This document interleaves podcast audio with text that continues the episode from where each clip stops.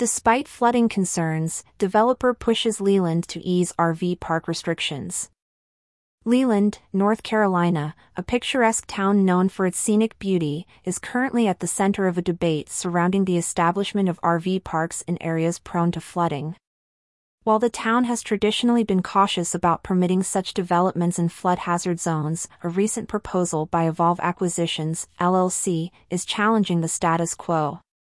According to a report from Star News, earlier this year, Leland officials had turned down Evolve Acquisition's request to greenlight RV park projects in special flood hazard areas.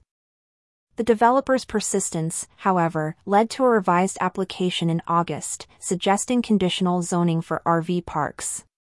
This revised proposal not only seeks to eliminate the clause that restricts RV parks in flood-prone regions but also introduces stringent conditions to ensure safety and mitigate potential flood risks.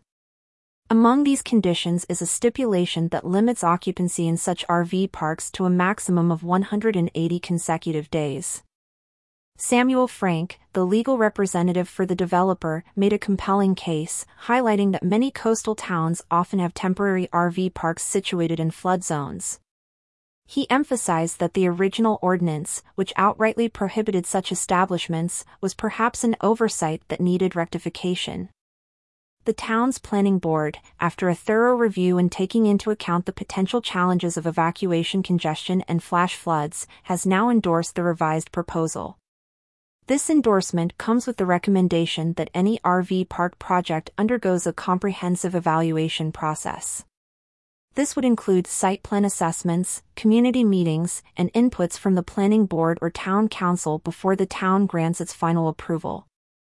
For private campground owners and RV park operators in Leland, this development presents a mixed bag.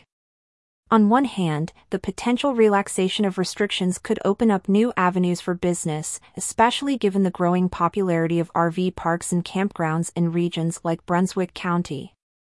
On the other hand, the inherent risks associated with flood-prone areas, coupled with the stringent conditions proposed, might require them to invest significantly in safety measures and infrastructure.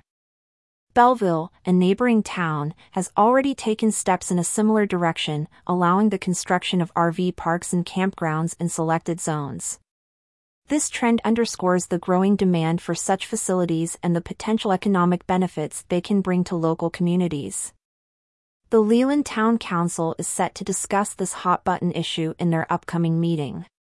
A public hearing is scheduled at 6 p.m. on Thursday at Leland's Town Hall, where residents, business owners, and other stakeholders will have an opportunity to voice their opinions and concerns.